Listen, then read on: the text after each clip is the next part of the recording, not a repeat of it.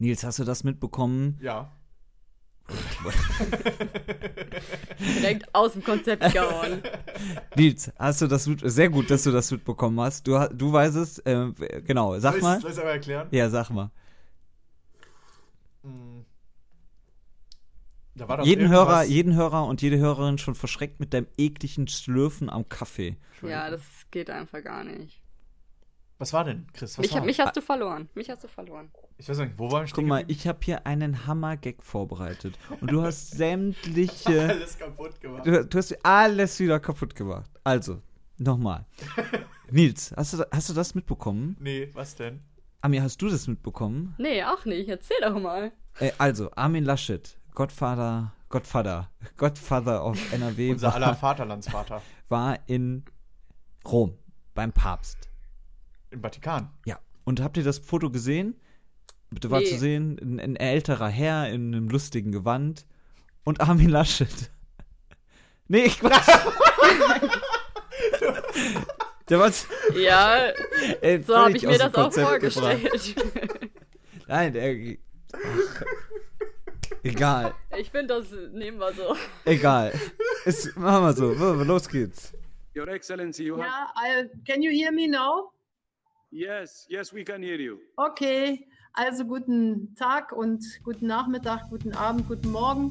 Ich freue mich, hier dabei zu sein, wenn heute der Startschuss gegeben wird für Spiel, Spaß und Spannung im Informationspodcast für Politik, Medien und Pizza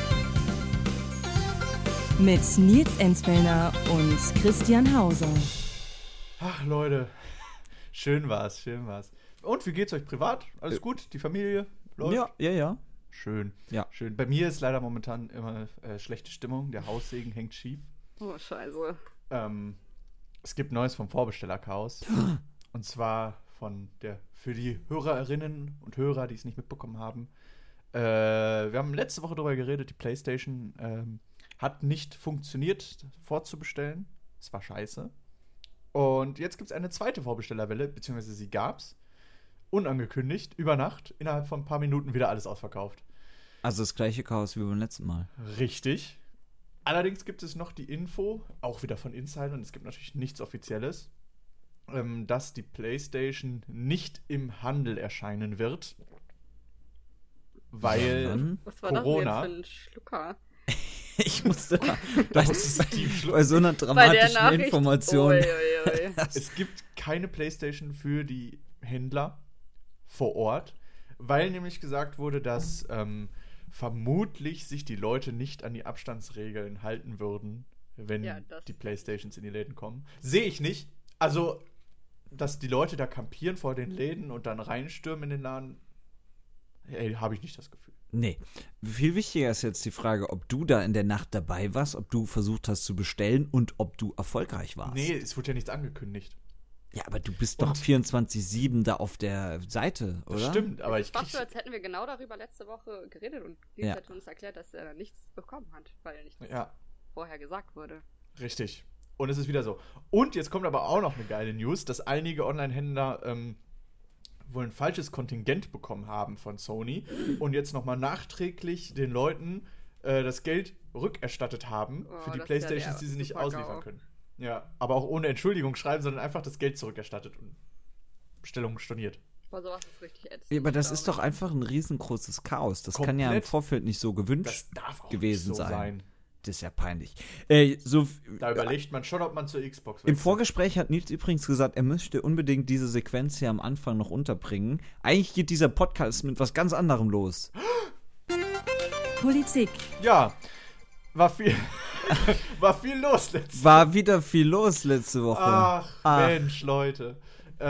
Ich weiß nicht, ob ihr kennt ihr ProSieben? Ist so ein kleiner Spartensender. Ein kleiner Indie-Sender, ne? Ja, hab ich schon mal von gehört. Genau. Und weil die so indie und edgy sind, haben die eine richtig frische Doku rausgebracht von Thilo Mischke. Sagt euch das was? Mhm. Auch das habe ich schon mal gehört, ja. Der ProSieben. Ja. Investigativjournalist. Der Doku-Beauftragte von ProSieben. Ist quasi der Jenke mit journalistischem Content. Und zwar ging die Doku über rechts. Die heißt auch, glaube ich... Rechtsdeutsch-radikal. Genau. Gut, dass wir den Faktenchecker hier haben. Ja, ich wurde von Hart aber fair gerade ausgeliehen. Jetzt mache ich mal meine Überstunden hier.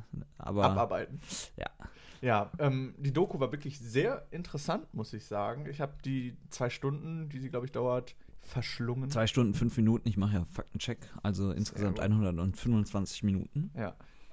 Geilste war, ich habe es über das MacBook geguckt und am Anfang war so die Aussage, haben Sie den Adblocker ausgeschaltet? Und dann war so, wie auf so Pornseiten, habe ich gehört, sind Sie über 18, ja oder nein? So war das ungefähr mit dem Adblocker. Ich habe ja geklickt und lief dann auch. Aber die ganze Doku lief ja auch ohne Werbung im Fernsehen tatsächlich. Genau, ja. Korrekt. Was für ProSieben wirklich eine Seltenheit ist. Ja. Beziehungsweise ist eine Doku für ProSieben grundsätzlich eine Seltenheit. Genau. Und dann auch noch zur besten Sendezeit. Und dann noch das Medienecho, weil die Quoten, glaube ich... Waren auch gut. Gut. Waren eigentlich sogar sehr gut. Sehr gut. Ja. Ich glaube, über 14% Marktanteil in der werberelevanten Zielgruppe der 14- bis 49-Jährigen. Exakt. Und ich muss sagen, ich habe tatsächlich auch einen Ort wiedererkannt. Und zwar das Rechtsrock-Festival, was da war. Inwiefern hast du das wiedererkannt? Ich habe tatsächlich meine Steuerung F-Doku gesehen. Da war auch einer von den Funk-Moderatoren dort auf diesem Rechtsrock-Festival. Ja. Wurde da auch angepöbelt und so. War tatsächlich auch mal ganz interessant zu sehen. Und ich fand, jetzt mal so grundsätzlich gesagt, jetzt ohne viel ins Detail zu gehen, weil Detail ist einfach nicht meine Stärke. Das war man muss auch seine Stärken und Schwächen kennen. Ja, und ich fand die Art, wie Thilo Mischke mit den Leuten geredet hat, sehr interessant. Er hat sie zu Wort kommen lassen. Er hat den Leuten zwar eine Bühne geboten, allerdings auch, fand ich, genau die richtigen Fragen gestellt in dem Inhalt und den Leuten so nichts vorgelogen. Und nach einer solchen Szene ist ja eine Einordnung nochmal vor so einem Screener folgt mit verschiedenen Experten. Das, fand ich sehr gut. Ich weiß nicht, wie war eure Meinung dazu? Ich sehe, die Blicke gehen auf mich an der Stelle hier. Also ich muss erst kurz zur Klarstellung, ich habe tatsächlich die erste halbe Stunde verpasst, aber war ja trotzdem noch sehr viel zu sehen. Ich habe mich lange damit beschäftigt, mich stört daran was an dieser Doku. Aber was genau, da komme ich nicht dahinter, muss ich sagen. Weil ihr habt schon richtig gesagt, Primetime, ProSieben, keine Werbeunterbrechung, super gut, um aufzuklären. Für die Leute, die sich für sowas privat jetzt nicht so begeistern können, sich damit nicht beschäftigen. Aber irgendwie, ich fand es ich präsentiere hier rechte Gruppen. Und irgendwie wird die Gefährlichkeit und die Relevanz der Gruppen nicht so richtig klar. Weil, klar, wir checken das so. Mhm. Ja, okay, der redet hier nicht weiter, weil er sonst den Holocaust leugnen würde. Was man ja nicht darf. Und aber was war, also es checkt vielleicht nicht jeder. Das hätte solche Sachen, finde ich, hätte er nochmal am Ende einordnen und erläutern sollen. Weil du hast ja auch gerade gesagt, es wurden ja immer danach eingeordnet. Und ich finde, das ist nicht häufig genug und klar genug passiert. Es hatte teils ja was Komisches, diese Leute da, die diesen Shop da betreiben. Boah, ja, ey. Und auch dieser 17-Jährige. Das hatte ja teils Sandy oder so, ne? Sandy. Ja, komische Aspekte. Und ja, glaube ich, kann man unterstreichen, sagen, vielleicht hätte da noch eine stärkere Einordnung passieren sollen, beziehungsweise präzisiert werden sollen, wie konkret jetzt die Gefahr von solchen Leuten ausgeht. Wobei da war eigentlich... ich will mich selber relativieren, weil extra auch der Landesverfassungsschutzchef von Sachsen, meine ich, interviewt wurde und von Bundesverfassungschefpräsident auch Aussagen dazwischen geschnitten wurden, mit reingenommen wurden. Ja. Da ging das schon so ein bisschen hervor. Aber Ami... Ja, mir war das nur... Ich war das teilweise nicht deutlich genug. Ja, ich verstehe, und ich finde es auch sehr schade, dass es da komplett versäumt wurde, irgendwie überhaupt Betroffene, die da das Target sind von diesen Leuten, noch nicht mal erwähnt wurden. So. Also ich finde, da sollte man mehr Facetten zeigen. Und das ist ja das Leben von beispielsweise Leuten mit Migrationshintergrund, dass die Person ja dadurch super, also das hat ja super einen krassen Effekt auf deren Leben. Und da wird irgendwie überhaupt nicht drüber geredet. Das hat mir auch extrem gefehlt. Mhm. Mhm. Man muss vielleicht noch mal was Grundsätzliches dazu sagen. Viele haben diese ProSieben-Doku gefeiert. Mhm. Und ARD und ZDF sind auch so mehr oder weniger schnell hingegangen und haben gesagt, ja, solche Dokus, die produzieren wir eigentlich mehr oder weniger am laufenden Band. Die gibt's in unserem Programm. Ja. Die gehen aber unter. Und ARD und ZDF, ich kann mich nicht erinnern, wann das letzte Mal eine zweistündige Doku zur besten Sendezeit über solchen Thema gelaufen ist. Das stimmt auch. Es ist auch die Besonderheit, also es ist klar, dass ARD und ZDF solche Dokus durchgehend bringen und das ist auch den meisten in der Gesellschaft bewusst, aber gerade, dass ProSieben als privater Sender sich dahinstellt und so etwas mal produziert, das ist ja die Besonderheit daran und ich glaube, das hat dann für das große Medienecho gesorgt. Man muss auch dazu sagen, so eine Doku ist gar nicht mal so günstig zu produzieren und einen Abend... 1,5 Jahre ging die, glaube ich, ne? Und 2 Stunden am Abend werbefrei, das ist auch gar nicht mal so wenig Geld. Und dann habt ihr den auch noch danach Late Night Berlin gesehen.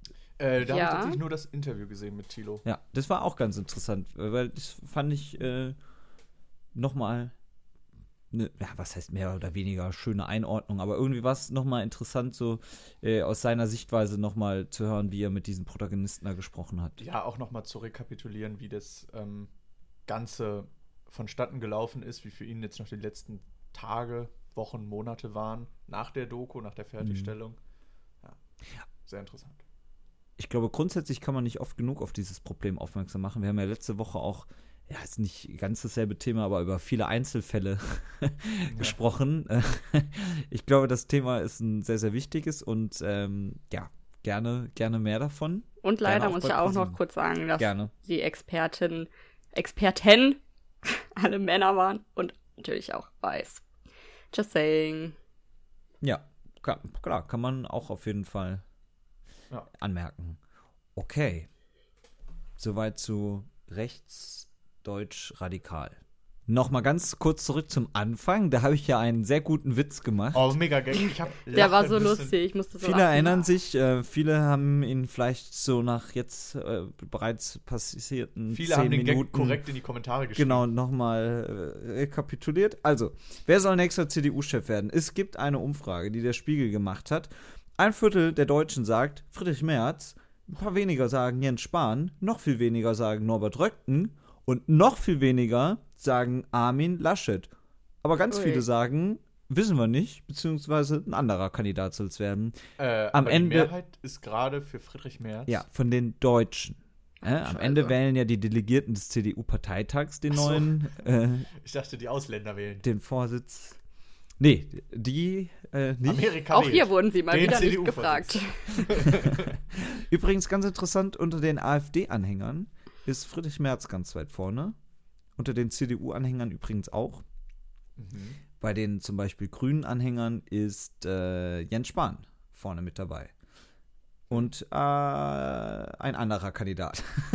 Dessen Name ich nicht kenne. Nein. Das war ebenfalls eine Antwortmöglichkeit. Haben wir verlinkt. So viel kurz dazu. Die viel wichtigeren Zahlen und Fakten gibt es. Nochmal, die Links sind auf unserer Webseite. Ja, könnt ihr alle Quellen nachlesen, die wir hier benutzen. Unter Quellen. Unter Quellen? Ja. Okay. So, super. Dann aber jetzt wirklich ab nach Amerika. The United States Presidential Election 2020. This is America. Ich hau direkt immer einen Ohrwurm von. No got to slip in the... Yeah! Da kriegen wir gleich schon Probleme mit der GEMA hier, so gut wie ich. Ja, so viel darfst du nicht sehen. Rappe. Miss Americana soll ja auch eine gute Doku sein, habe ich gehört. Sollten wir uns lass mal treffen und die gucken. Ich bin so gespannt, wenn ihr die guckt. Also ich weiß schon, wie es ausgeht. Meinst du, ich bin eigentlich überhaupt nicht gespannt. Wie nach der Tokio Hotel Doku?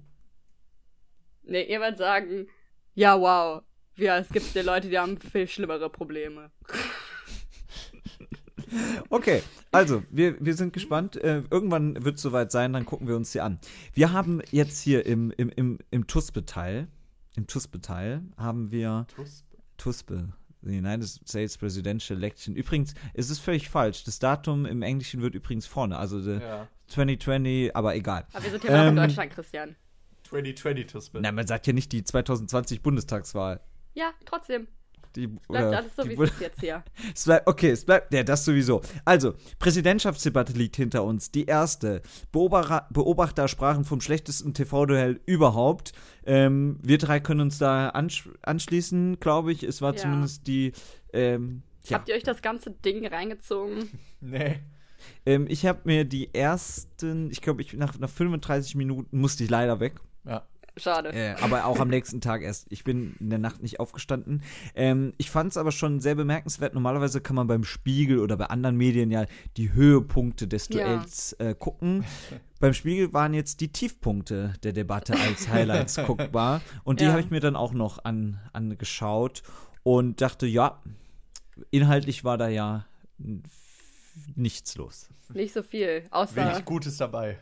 Ja. Ami, hast du sie denn gesehen? Ich habe tatsächlich, also was heißt gesehen? Ich hatte sie komplett durchlaufen lassen, habe jetzt nicht immer hundertprozentig zugehört, weil man braucht auch ein bisschen Selbstschutz, Ich habe daraufhin, nachdem ich sie durchgeguckt habe, aber auch nochmal eine Zusammenfassung geguckt mit Einordnungen. Ja, auch eine Tiefpunkte-Zusammenfassung. Ja. Das Spannende ist ja jetzt, ich kann mich beruhigen, 7. Oktober sollte es eigentlich die nächste Debatte geben, also wieder ganz viel, ganz toll. Entschuldigung, völlige Fehlinformation. Faktencheck sagt hier gerade falsch. 7. Oktober natürlich die TV-Debatte zwischen Mike Pence und Kamala Harris. 15. Oktober die nächste zwischen Trump und Biden in Miami. Aber jetzt ist was passiert. Donald Trump hat es geschafft, er ist Corona infiziert. Nee. Donald Trump ist... Also das kann ich mir gar nicht vorstellen, wie das passiert ist, weil... Ja, man sagt wohl, es war im Rosengarten. Ja, wo so viele schlimme Dinge passieren. Ja, das stimmt. Also deswegen, es ist ganz unklar, für den Wahlkampf bedeutet das auf jeden Fall, Trump kann keine Veranstaltungen mehr so richtig wahrnehmen. Es steht auch wirklich ist in den... Ist momentan, glaube ich, auch im Krankenhaus. Ist im Krankenhaus. Ja. Wenn unsere Folge online kommt... Ist wahrscheinlich schon wieder was anderes. Ist schon wieder alles anders. Der Stand momentan ist, glaube ich, der Leibarzt sagt, er ist positiv. Vorsichtig optimistisch. Ja, und wieder andere Insider berichten davon, hat er doch Sauerstoff zwischendurch bekommen. Also man weiß es nicht genau, wir spekulieren auch einfach mal nicht, sondern fragen uns, ob am 15. Oktober, da spekulieren wir, die TV-Debatte stattfinden kann. Ich würde im Moment eher prognostizieren, nein, zumindest nicht vor Ort, weil es läge, glaube ich, noch in den 14 Tagen. Und er kann natürlich keine Auftritte, keine Termine wahrnehmen und das ist natürlich tödlich im Wahlkampf. Wobei das jetzt durch Corona schon schwierig war. Wobei so eine Online-Debatte wäre schon witzig, ne? Zwischen den beiden. Ich glaube, das wäre der absolute Oberhorror. Ich wollte gerade sagen. Einmal zwischendurch muten. Ich glaube, wenn es mit einer Schalte wäre, dann wäre Zeitversetzung und Gott, ich glaube, das wird gar nicht funktionieren. Das wird gar nicht gehen. Ami, du wolltest was sagen? Kurze Frage an den Experten hier in dieser Runde. Ja, bitte. Christian? Ich sehe noch keinen Experten. Ja, ist noch nicht da. Ja. Da wollte ich einmal nett sein, Christian. Danke. Die Debatte lief ja sowieso schon nicht so gut, muss ich sagen. Ja. Jetzt meine persönliche, ich glaube, alle anderen sehen das nicht so, aber das war eine persönliche Meinung. Hätten die da vielleicht neue Regeln eingeführt? Weil es wurde ja oft, also ich habe mir, während ich das gesehen habe, gedacht, warum hat der Moderator nicht einen Knopf, wo er die einfach die Mikros zuziehen kann? So. Also vielleicht nochmal was ganz Grundsätzliches. Ich glaube, die Debatten bringen alle sowieso nicht mehr so viel, weil die Lager sind so verfahren. Die unentschlossenen Wähler machen auch nur einen ganz geringen Prozentsatz aus. Viele haben sich für Trump entschieden, viele haben sich für Biden entschieden und da wird sich wahrscheinlich nicht mehr so viel ändern. Meine Einschätzung ist, viele haben sich für Trump entschieden und viele haben sich gegen Trump entschieden, nicht unbedingt für Biden, würde ich sagen. Das ist sehr gute Anmerkung, ja. Aber jetzt, um konkret auf deine Frage zu antworten, ja, habe ich mir auch gedacht. Chris Wallace wurde das auch gefragt. Eigentlich sah das Konzept ja vor 6 Themenblöcke à 15 Minuten mit jeweils 1 Minute Eröffnungsstatement und danach, oder 2 Minuten und danach offener Diskussion und eben ausreden lassen. So hatte Chris Wallace das am Anfang eigentlich gesagt. Hat irgendwie dann nicht so ganz geklappt. Er wurde dann auch darauf angesprochen, warum es dann nicht so einen Mute-Knopf gäbe. Das macht aber vor allem für ihn als Moderator nicht so viel Sinn, weil er Trump oder Biden beide haben ja wirklich sehr viel dazwischen geredet, in dem Fall genauso hört. Die würden sich ja nicht bremsen lassen. Es würde der Zuschauer dann nur einfach nicht mitbekommen. Mhm. Aber die Diskussion wäre wahrscheinlich weitergegangen. Und deswegen hat man sich dafür dagegen entschieden. Es gibt aber so die sollte auch eigentlich nicht nötig sein in so einer Debatte. Also da war ja nichts Präsidiales an dieser Debatte. Ja, ich finde auch, man hat sehr stark gesehen, dass Trump seine Herangehensweise sehr krass verändert hat, im Gegensatz zum letzten Mal vor 4 Jahren, oder?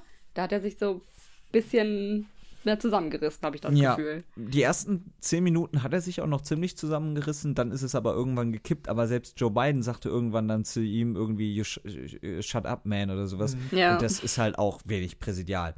Die Association, die diese TV-Debatten organisiert, hat Veränderungen angekündigt.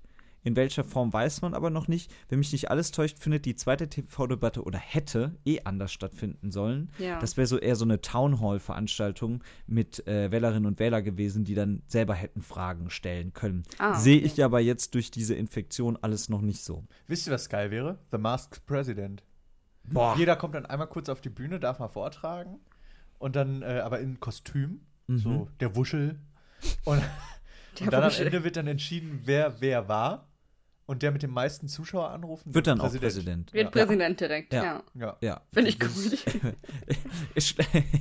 Also, ich weiß nicht, kann ja vielleicht auch besser dann werden. Naja. Habt ihr denn einen persönlichen, also, wie du schon sagst, es waren nur Tiefpunkte, habt ihr aber einen persönlichen Ultra-Tiefpunkt, wo ihr sagt, okay, das war echt einfach nur blöd. Trump hat ja einmal über die sogenannten Proud Boys gesprochen, eine rechtsextremistische Vereinigung. Ich glaube, er wusste gar nicht, ehrlich gesagt, was das ist, sondern sagte irgendwie, dass stimmt, wenn man so sieht. Stand back und irgendwie oder stand by, ja. Stand back und stand by, ja. And stand by. Und im Nachhinein sagte er und hat sich, mehr oder weniger davon distanziert. Hoffen wir mal, dass er einfach nicht wusste, von wem er da redet. Die Proud Boys werben jetzt übrigens mit diesem Spruch. Richtig, ja. Oh Gott. Also das fand ich schwierig. Ansonsten dieses gegenseitige Angeschreie, auch dieses, also von beiden dieses Shut Up, das ist einfach nicht eines Präsidenten würdig. War von beiden keine Glanzleistung. Ha, ha, ha, ha. Noch nie gehört dieses Wortspiel in diesem Podcast hier. So. Ja, wie geht's denn jetzt weiter? Also am 3. November ist die Wahl. Jetzt so langsam ist bekannt, wie denn die deutschen TV-Sender darüber berichten. Und vor allem, Nils, du freust dich schon auf das Exklusiv-Spezial. Mit, ich weiß nicht, ob Frauke Ludowig mit dabei ist, aber mein Name ist Exklusiv. Herzlich willkommen zu Frauke Ludowig. In der Nacht vom 3. auf den November fällt die Entscheidung. RTL und NTV berichten zusammen live. Es gibt ein verlängertes Nachtjournal. Vom 3. auf den November? 4. November. 3. auf 4. November. Ja. Es gibt ein verlängertes Nachtjournal. Wir müssen ja auch schon überlegen an unserer Wahlparty, was gucken wir, welche Sender verfolgen wir. Welche Snacks wird es geben? Ich habe schon überlegt. Machst du eine Tagesdispo dann bitte? Ich mache eine Dispo mit Snacks. Ich muss auf jeden Fall vorher einkaufen gehen. Es gibt nur amerikanischen Bums. Hauptsache Ketchup und Mayo aus einer Tube. Jumbo-Flips. Zum Beispiel. Amerikaner essen keine Flips. Aber da ist die amerikanische Flagge drauf. Ja, die kennen das gar nicht. Ist aber egal. Don't they eat Peanut Flips? Nein, die finden das richtig crazy. Ja, die sind schon geil. Das ist so ein bisschen wie die bayerischen Wochen in amerikanischen Aldis. Ich dachte viel zu lange, dass man Erdnüsse, wenn man die in der Pfanne anbrät, dass die dann aufploppen. Wie Popcorn. Ja. Leider viel zu lange. So, die Frage ist ja jetzt, wann kommt das Exklusiv-Spezial? Ja, wann? Das kommt nach dem Nachtjournal um 1 Uhr. Das heißt, Kampf ums Weiße Haus, die Macht der Frauen. Um 2 Uhr gibt es dann die Reportage Streifzug durch die USA. Auf Streife? Auf Streife, das ist ein Spezial, auf Streife USA. Ab 3 Uhr starten RTL und NTV dann die gemeinsame Wahlsondersendung Amerika Welt, Kampf ums Weiße Haus mit Peter Klöppel. Planmäßig aktuell 6 Stunden sind geplant. Dann käme, glaube ich, direkt das Frühstücksfernsehen. Ist Antonia Rados auch wieder live? Ich hoffe doch. Ja. Aus Lampukistan zugeschaltet. Welt und Phoenix berichten natürlich auch. So, jetzt komme ich hier schon ganz durcheinander durch meine Zettel. Ja, hast du Zettel? Ach, siehst du, Umweltsünder. Also, wusste ich gar nicht. Hier habe ich den. So, jetzt geht's weiter. ARD und ZDF. Ja. ZDF Spezial 2015, danach ZDF Zeitdoku, dann ab kurz nach Mitternacht Live-Berichterstattung aus Berlin und Washington. Letztes Jahr oder vor 4 Jahren Bettina Schausten, hat mir gut gefallen. Wobei, vor 4 Jahren Bettina Schausten sagte immer, ach, lass mal Hillary 2 Swing States gewinnen, dann ist die Sache hier gegessen. Im Nachhinein hatte sie da, glaube ich, nicht ganz recht mitgehabt. Ich bin mir nicht sicher, wie viele Zuschauer noch zuhören. Ja. Oder Zuhörerinnen und Hörer zuhören. Hä? Bei mir, was ich hier erzähle? Gerade. Also, ich mache dann direkt weiter. Ja, mach mal weiter. Das erste setzt am Wahlabend auch auf spezielle Sondersendungen. Zuerst kommt die Kanzlei und danach in aller Freundschaft. Ist auch wichtig. In aller Freundschaft. Und dann Pence und Donald Trump. In der Freundschaft Amerika Spezial. Um 22.50 Uhr beginnt schon die Live-Berichterstattung. Also, eigentlich hatte die ARD Großes geplant, hatte sogar schon eine Terrasse mit Blick aufs Weiße Haus angemietet, hat aber alles irgendwie nicht geklappt wegen Einreisebeschränkungen. Vor 4 Jahren fürs ZDF stand Klaus Kleber noch auf dem Balkon mit Blick aufs Weiße Haus. Also, wir sind gespannt. ProSieben zeigt übrigens auch eine Doku, schon am 2. November. Galileo Spezial, Untertitel Counter in USA, der schmutzige Kampf ums Weiße Haus. Galileo so. Big Pictures. Wir gucken alles an. Alles. Wirklich alles. Okay. Wir lassen 5 bis 6 PCs gleichzeitig laufen. Und ja, mindestens. Alles. Und wir haben ja noch gar keine amerikanischen Sender. Also CNN müssen wir mitlaufen lassen. Fox News. Fox ist schwierig hier in Deutschland zu empfangen, tatsächlich. Warum? Müssen wir mal gucken, wir sind Profis, kriegen wir hin. Kein Problem. Okay. VPN. Ja, bitte. Aber. Und ja.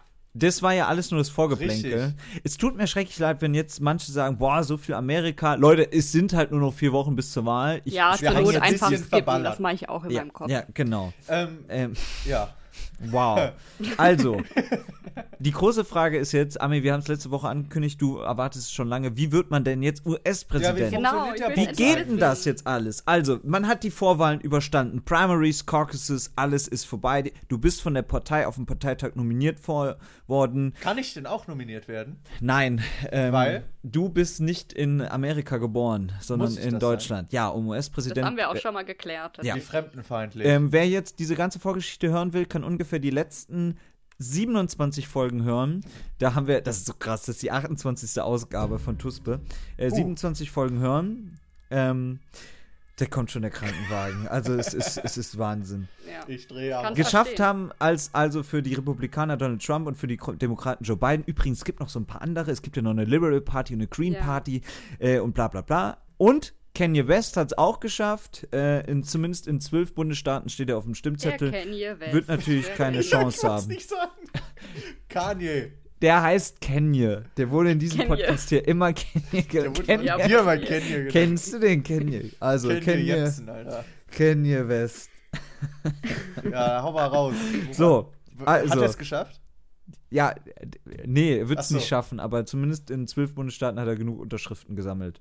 Oder Einreichfristen. Hat er die selber gesammelt? Auf der Straße? Richtig, wurde von Max Lanz auf der Straße angesprochen. I am a god. Ja. So, also Wahlsystem ist kompliziert und veraltet, ist schon über 100 Jahre alt, grob gesagt. Am Ende gewinnt derjenige mit den meisten Wahlmännerstimmen. Aber was sind denn jetzt Wahlmännerstimmen? Und wo sind die Wahlfrauen? Ist auch noch eine Frage. So, gibt's nicht. Wer lacht widerlich.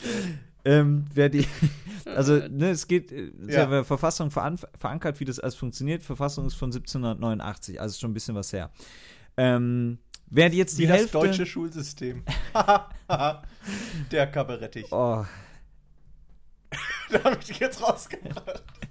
Wer die Hälfte der Wahlmännerstimmen auf sich vereinen kann, also 269 plus 1, 538, glaube ich, gibt es insgesamt, der gewinnt. Also wer 270 Wahlmännerstimmen auf sich vereinigt, gewinnt. So.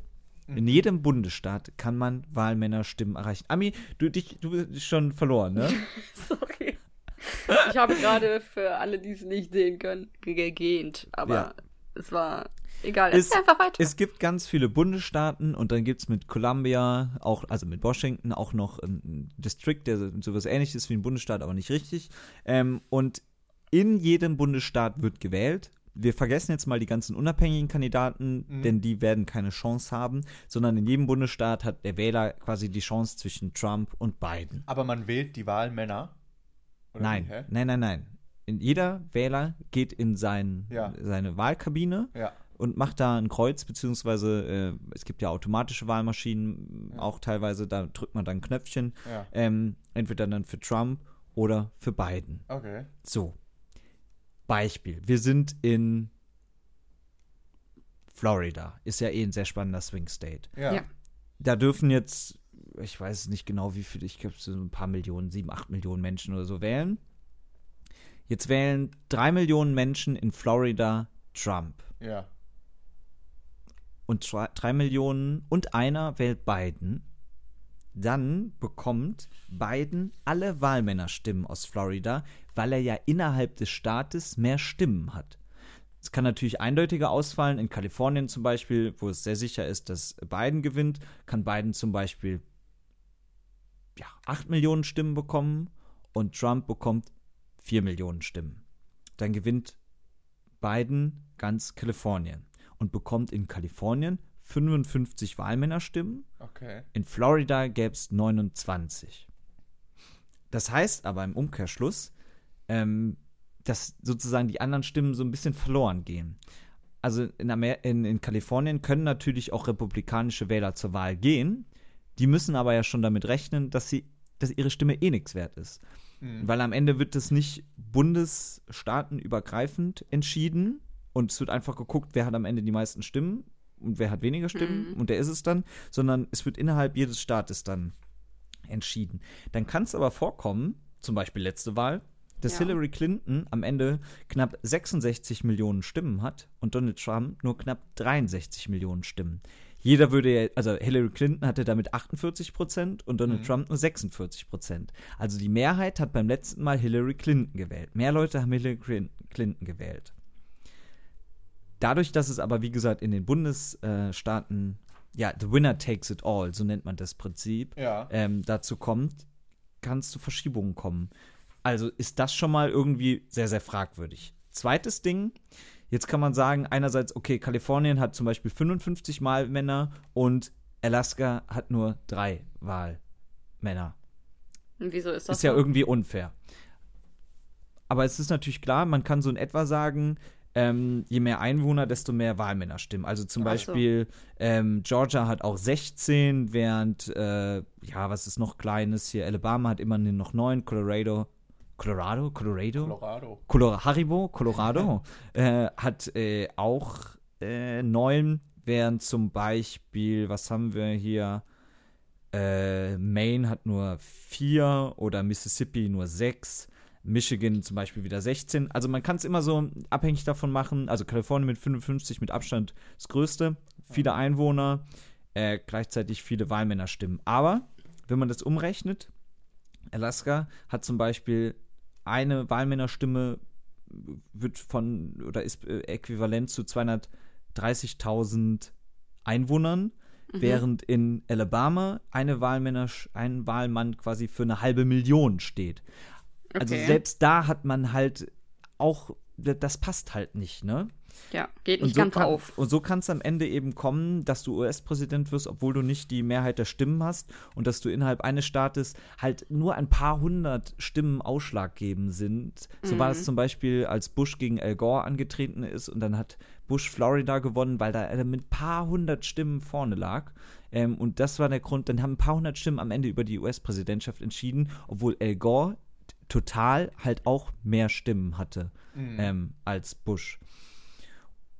Und deswegen ist es gar nicht so unwahrscheinlich. Trump wurde auch beim letzten Mal sozusagen nicht mit der Mehrheit der Stimmen gewählt, aber durch dieses Wahlprinzip, durch diese Wahlmänner, hat er dann eben gewonnen. Und deswegen wäre ich mir da auch gar nicht so sicher, wie viele, Experten, Kommentatoren, die sagen, okay, Biden liegt in allen Umfragen vorne, der gewinnt das eh, sondern, ich sag's nochmal, habe ich schon, glaube ich, ganz oft gesagt, ist auch kein Geheimnis, es kommt auf die Swing States an, vor allem eben auf Florida, Texas könnte dieses Jahr auch entscheidend werden und was haben wir noch hier, muss ich mal gucken, also rechts ist immer ganz viel blau und links ist ganz viel blau und die Mitte ist immer ganz viel rot, weil das sind so die Hochburgen. Sieht am Ende immer so aus, als ob die Republikaner eigentlich das ganze Land gewonnen haben, aber in der Mitte wohnt halt niemand. Da sind dann viele Bundesstaaten, wo es nur 3 Wahlmännerstimmen gibt. Ja, okay. Und Ost- und Westküste wohnen einfach viel mehr Menschen und die gewinnen meistens dann die Demokraten. So. Deswegen wird jetzt auch am Ende, so in den letzten Wochen, eigentlich nur noch in den klassischen Swing States Werbung gemacht. Und da finden die Veranstaltungen statt. In Kalifornien brauchst du nicht viel Werbung machen. Du brauchst auch in Kentucky oder sowas, da sind die Republikaner-Hochburg, da brauchen die Demokraten gar nicht mehr so viel Werbung machen. Jetzt habe ich so viel geredet. Dann hast du diese Wahlmänner, dann hast du diese Wahlmänner, die nennt man dann das Electoral College, also die wählen dann am Ende den Präsidenten. Ja. Und das sind eben, wie gesagt, diese 538 Leute. Da gibt es sogar ein paar, die müssten gar nicht so stimmen, wie eigentlich aus ihrem Bundesstaat vorgesehen. Und da gibt es auch so 10 Millionen andere, kleinere Regeln. Weil es ja auch spannend, was passiert, wenn es einen Putt gibt. 239 zu 239. Ich habe ja schon selber keine Ahnung mehr, wie viel es sind.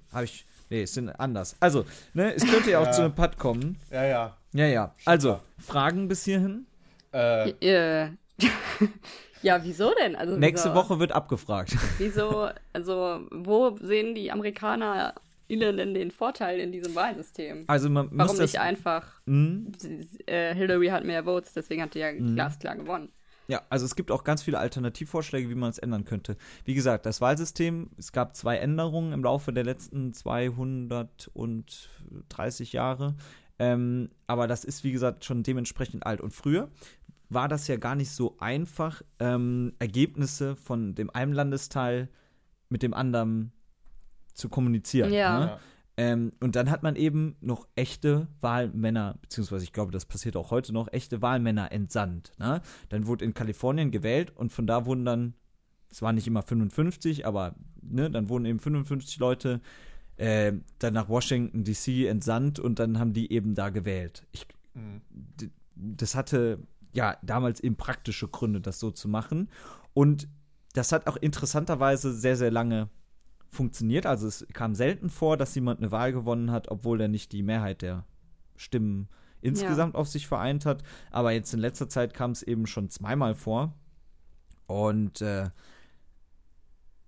ich könnte jetzt noch ganz viel ins Detail gehen, weil es hat auch was mit der Einteilung der Wahlkreise in den einzelnen Bundesstaaten zu tun. Da haben nämlich die Republikaner das in den letzten 10 Jahren sehr, sehr clever gemacht und dann oft die Wahlkreise so geschnitten, dass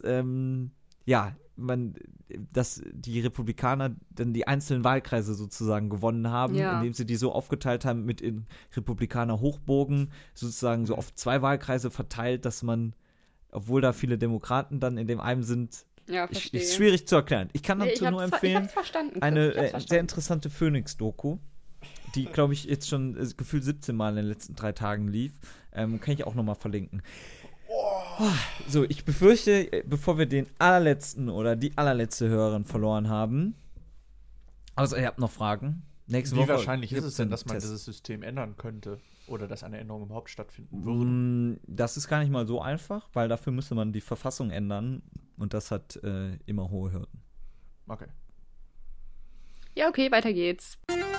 Medien. Ach, Christian, ja, vielen Dank. Also danke dir erstmal dafür, dass du das alles rausgesucht hast.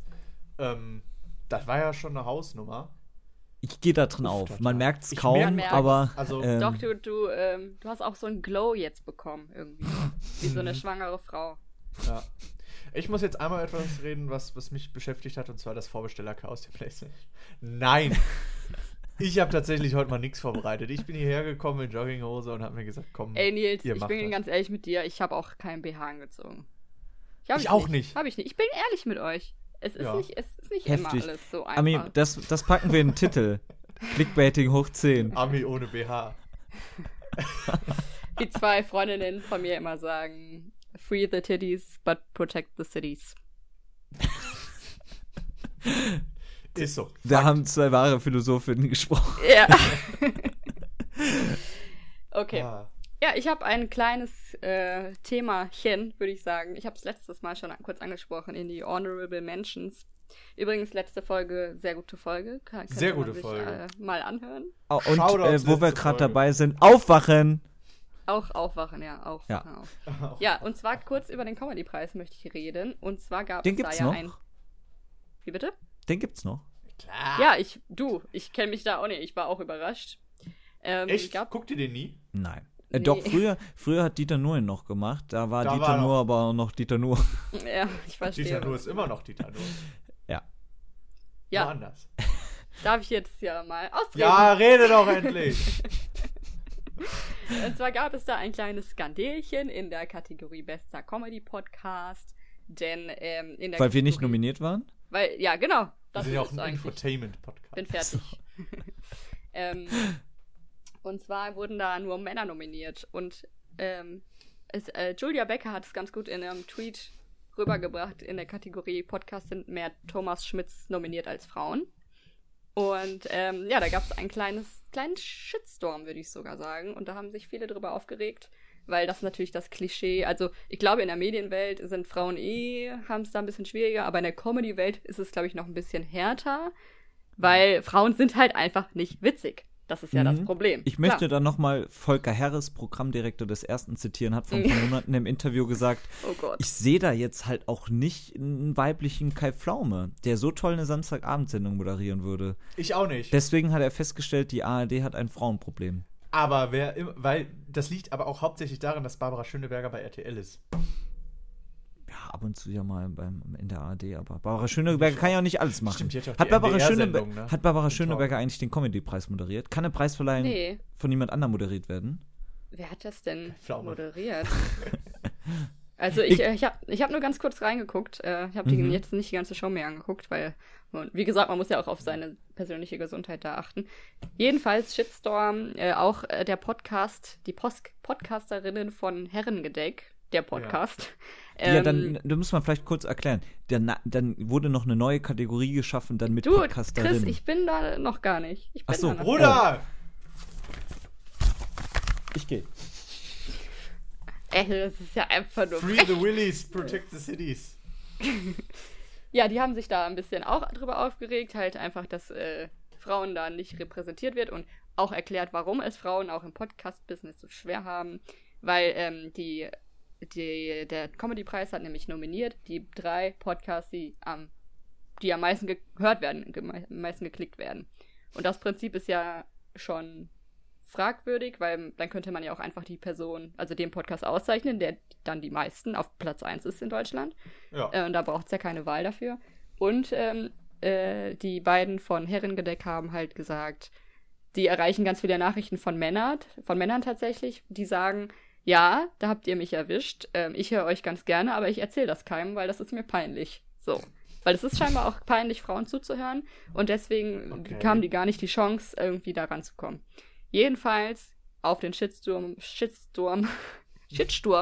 wurde reagiert vom Comedypreis.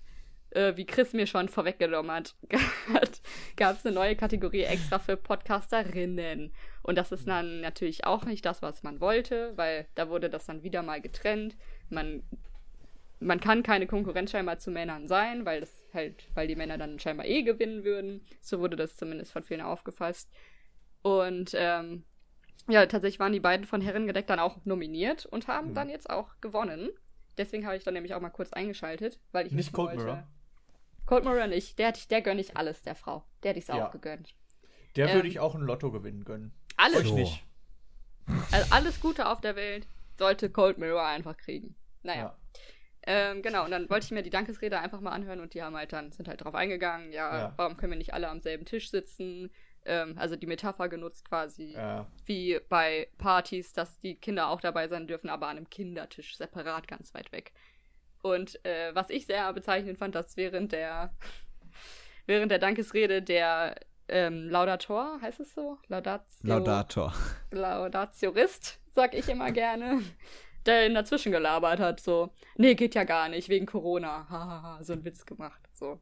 Selbst da, bei ihrer eigenen Dankesrede, durften die einfach mal nicht ausreden, so. Fand ich sehr bezeichnend irgendwie. Ja, das wollte ich nur mal kurz erzählen. Es ist auch schwierig, also erstmal grundlegend in dieser Situation, der Shitsturm war ja schon da an der Stelle und dann im Nachhinein zu sagen, wir würden jetzt jemanden entnominieren, um den Platz frei zu machen für einen weiblichen Podcast, kannst du so auch nicht bringen, weil das ist dann, da kommst dann halt rüber wie, naja, wir haben die Frauen vergessen, gut, hier, nehmt das. Und genauso wirkt das jetzt aber auch mit der weiblichen Kategorie, die jetzt noch nachträglich hinzugefügt wurde. Ja, tatsächlich hat der Podcast von, wie heißt der, Baywatch Berlin? Heißt der so? Klaas Heufer-Umlauf. Genau, von Klaas. Klaas meinte, nee, hier, ihr braucht mich nicht nominieren, kann eine Frau haben, den Spot. Und das ist auch so, wow, danke, dass du mir den Platz jetzt gibst, so nett von mir. Wenn dann hätten wirklich alle sagen müssen, glaube ich, wir machen das nicht, wir gehen auch nicht hin, wir nehmen diesen Preis nicht an. Ja, und da muss ich noch sagen, der Typ von Gemischtes Hack, wie heißt denn der eine? Tommy Schmidt oder der andere? Arib. Felix Lobrecht. Ja, genau. Ja. Er hat gesagt, das fand er so doof von Klaas, weil damit hätte er ihn ja in eine ganz schwierige Position gebracht, weil er hat das ja nicht auch gesagt. So, das fand er ganz schwierig von Klaas. Vorschläge waren halt, dass man einfach vielleicht noch zwei weitere Podcasts dazu nominiert und es insgesamt halt dann 5 zur Auswahl gibt oder so. Aber naja, man kann es beim nächsten Mal ja vielleicht besser machen. Man muss ja dazu sagen, der Comedypreis ist jetzt eine Online-Abstimmung geworden. Es gibt nicht mehr eine mehr oder weniger kompetente Jury, sondern eigentlich geht es nur noch darum, wer hat die klickträchtigsten Fans und wer kann irgendwie seine Fans am besten mobilisieren, wer hat die höchste Reichweite, um dann damit zu gewinnen. Ach, ganz ehrlich, ich freue mich für alle, die da gewonnen haben. Ja, also am Ende interessiert mich der Comedy-Preis natürlich auch überhaupt nicht. Es war halt nur mal wieder so, ich verstehe. Frauen sind auf verschiedensten Ebenen, müssen da immer noch um Gleichstellung kämpfen. Ja. Wer gewonnen hat, war Hazel Burger auch. Ich weiß nicht, so, der gönne ich auch alles. Die kann auch alles gewinnen. Ist jetzt auch schwanger. Genau. Ist das so? Ja. Ach, guck mal. Sie hat etwas, das ist so groß wie ein Brot und es kann auch so viel. Ja. Hat sie selber gesagt. Okay. Weiter im Text. Ami, ich habe eine Frage an dich. Mir ist da was aufgefallen, ja. Du trägst kein BH. Das ist mir direkt aufgefallen. Du hast es auf Instagram selber öffentlich gemacht. Deswegen bin ich darauf gestoßen. Es geht um Tokio Hotel. Ja. Moment, man erinnert sich noch, damals 2005, ne, hat es angefangen. August 2005. War durch den Monsun, denn war das der erste große Hit? Ja, das war auch die erste Single, die sie okay. Und jetzt hat Tokio Hotel ja ein eigenes Cover irgendwie, wie nennt man das? Eine neue Version rausgebracht. Und ich hatte da letztens so eine Diskussion am Stammtisch, sag's ruhig. Ja, mein kleiner Burschenschaftler. Und was? Und da ist uns aufgefallen, kann es sein, dass Tokio Hotel ziemlich out ist? Dass irgendwie Heidi Klum, die noch verzweifelt pushen muss, dass die irgendwie noch bei Germany's Next Topmodel mit reingeschleift werden. Dann zu dieser Drag Queen Show hat sie auch den Bill mit dazu genommen, behaupte ich jetzt einfach mal alles, um die überhaupt noch mal zu pushen. Und damit die überhaupt noch mal erfolgreich sind, müssen die jetzt dann noch mal ihren größten Hit neu rausbringen. Und dann in diesem besagten Gespräch war dann auch die Diskussion, das habe ich nicht überprüft, ob es stimmt, da wurde angemerkt, da wären auch Tournees in den vergangenen Jahren gewesen, die sich überhaupt nicht verkauft hätten und das wäre ziemlich am Boden. Mhm. Jetzt bin ich gespannt, ob da Unrecht Tokio Hotel getan wurde oder ob da die Luft einfach raus ist. Also kurz vorab, ich mag das Gesprächsthema Tokio Hotel gar nicht, weil ich nur verlieren kann.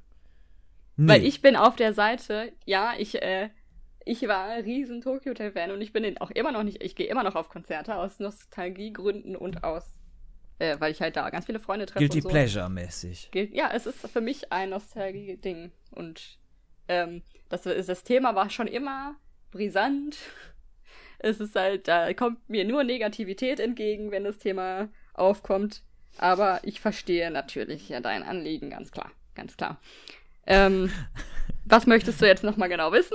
Ich will eigentlich nur wissen, ob die am Ende sind. Nee, ob die ja, gerade erfolgreich sind oder eben nicht erfolgreich sind. Das kann man ja eigentlich recht einfach an Chartplatzierungen oder verkauften Karten, gut, Corona ist natürlich schwierig, aber normalerweise so ein bisschen ausmachen, oder was einfach dein persönliches Gefühl ist.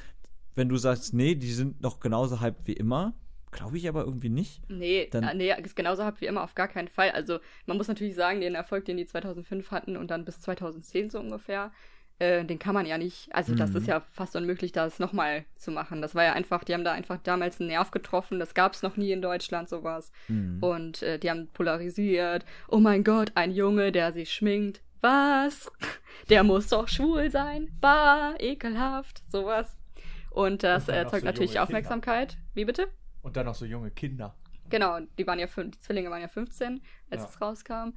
Ja, da kann man natürlich nicht mehr anknüpfen und die hatten ja dann so 5 Jahre Pause, weil bei denen zu Hause wurde eingebrochen, die sind dann quasi geflüchtet nach Amerika, nach L.A. und haben da noch ein neues Album rausgemacht, das schon sehr viel, viel weniger Erfolg hatte, weil 5 Jahre weg, das wirkt ja schon für Außenstehende wie so, oh, die haben kein Geld mehr, so. Also ich sag mal, wie ich das sehe. Ich muss kurz sagen, ich bin da nicht mehr, hätte die mal auf den Tod verteidigt, das ist nicht mehr so. Die Musik machen halt nur noch Bill und Tom, muss man sagen. Also die beiden anderen, Gustav und Georg, werden quasi nur noch auf Tour mit einbezogen. Und die werden aufgetaut, dahingesetzt und dann wieder eingefroren. Genau. Und ja, die beiden machen halt super.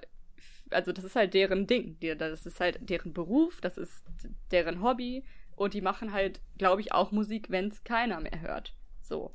Und dieses Monsun-Ding war, glaube ich, so ein Versuch, eher alte Fans zu halten. Denn es gibt in den letzten Jahren, ich bin ja da exklusiv immer unterwegs, auch in den Fangruppen und so weiter, es gibt sehr viel Kritik. Die Leute können sich mit der Musik von Tokio Hotel, der aktuell, nicht mehr identifizieren, denn sie ist halt super anders. Geht dir das auch so? Ja, voll. Also früher, klar, also ich war früher 10, muss man leider sagen. Aber so von 10 bis 16 vielleicht sogar, fand ich die Texte richtig toll. Und heute geht's halt ums Klabegen, ums Leben in L.A. und sowas. Und entspricht das nicht der Lebensrealität? Nee, tatsächlich kann ich damit nicht identifizieren. Und es sind keine richtigen Instrumente werden mehr genutzt. Und das war ja auch früher so die Rock-Pop-Band, so, das war ja auch so ein Ding. Und das ist halt, weil viele Fans sich immer ein bisschen, ja, eher traurig so zurückblicken. Ach, früher hat mir das besser gefallen. Haben die, glaube ich, versucht, den Fans einen Gefallen zu tun. Und ich finde es jetzt auch nicht super schlecht, jetzt die neue Version. Aber also ich glaube, die haben da einfach den Bezug verloren zu den Fans, die sie früher gefeiert haben. So, ich glaube, das ist... Also sie machen einfach ihr Ding und freuen sich natürlich über Erfolg, klar, wer nicht. Aber ich glaube jetzt nicht, dass die da unbedingt so... Also ich glaube, die haben halt genug Geld und müssen das auch nicht machen. Und was halten wir von der Ehe von Heidi und Tom? Nee, also ist mir egal. Relativ. Was soll ich davon halten? Was hältst du denn davon? Hast du deine Meinung dazu? Nee. Ist halt scheißegal. Mir ist das auch so ähnlich wie der Comedypreis. Musikalisch finde ich aber die Entwicklung, wie Tokio Hotel sich entwickelt hat, besser. Mir gefallen die neuen Alben wesentlich besser als die alten Dinger. Ich mag dieses einfach diesen elektronischen Sound. Ja.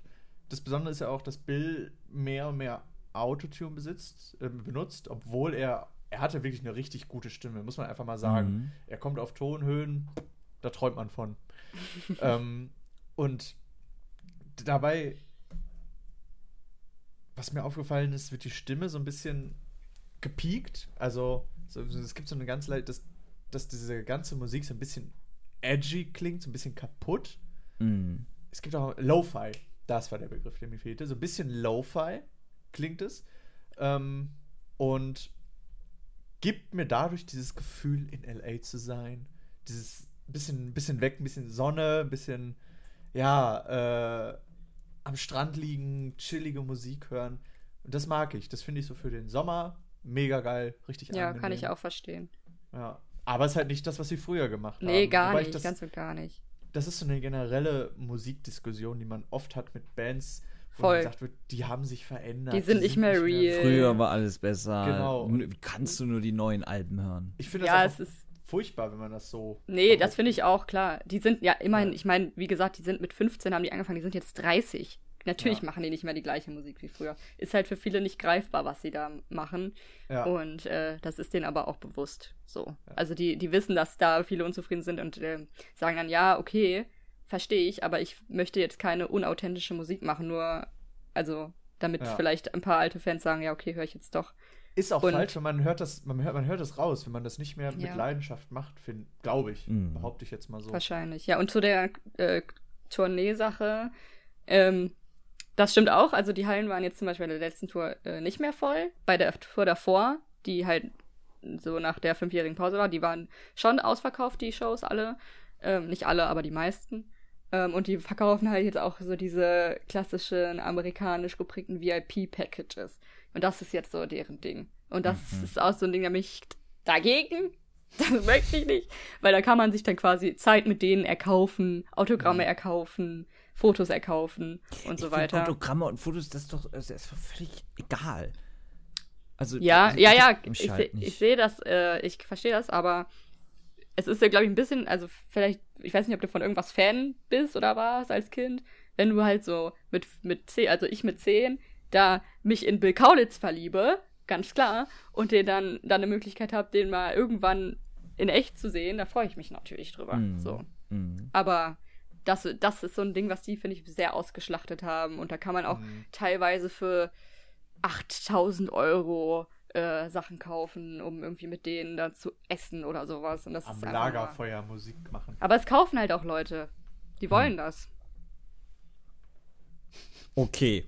Also vielen Dank für den Einblick in die aktuelle Welt von Tokio Hotel. Ich finde es, ich weiß nicht, ich habe irgendwie nichts gegen Tokio Hotel, aber auch bin jetzt nicht Fan. Ist mir eigentlich auch heute mir so viel egal, merke ich gerade.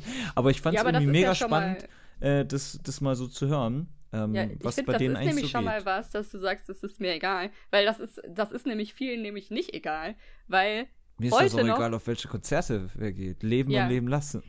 Weil heute noch, wenn zum Beispiel vor ein paar Jahren, nicht allzu lange her, waren Bill und Tom bei Late Night Berlin. Und dann wurde das boykottiert von allen. Nee, diese Schwuchteln, das gucke ich mir nicht an. Und man muss doch denken, in dieser Zeitraum, der vergangen ist, dass die Leute mal checken, ja okay, früher fanden das kleine Mädchen cool und jetzt ist es vielleicht interessant hinzuzuhören oder vielleicht auch nicht, dann gucke ich es halt nicht. Aber dann schreibt man das doch nicht, also dann flutet man doch nicht das Internet mit Boykott, hier, Late Night Berlin, so, das ist halt immer noch so und das finde ich halt so faszinierend, dass die Leute sich so krass immer noch an denen stören, auf irgendeiner persönlichen Ebene sich da irgendwie angegriffen fühlen oder so.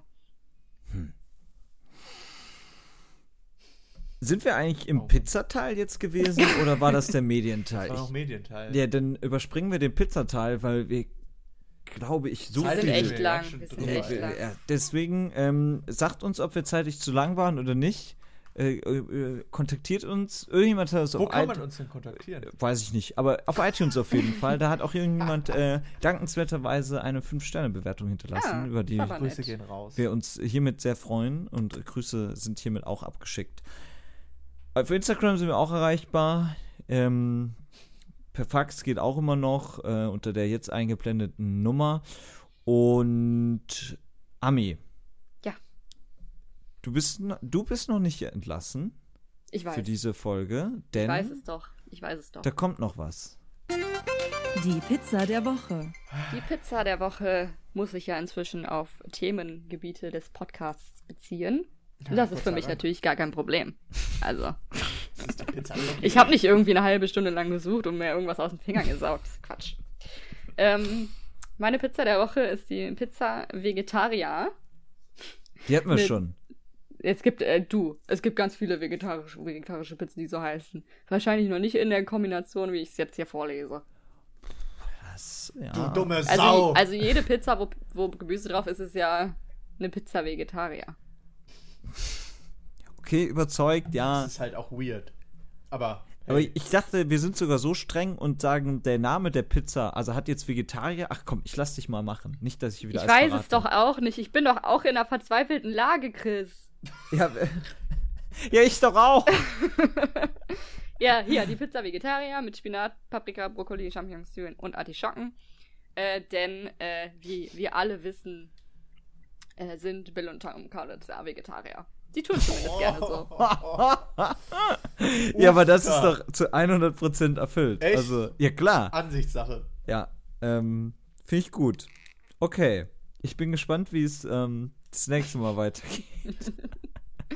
Ja, ich auch. Dann gucken wir, was andere Bands machen. Dann gibt es bestimmt auch ein Update von der dritten Vorbestellerwelle.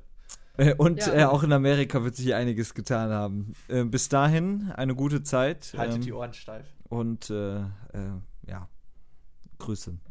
Tschüss. Grüße auch meinerseits. Tschüss.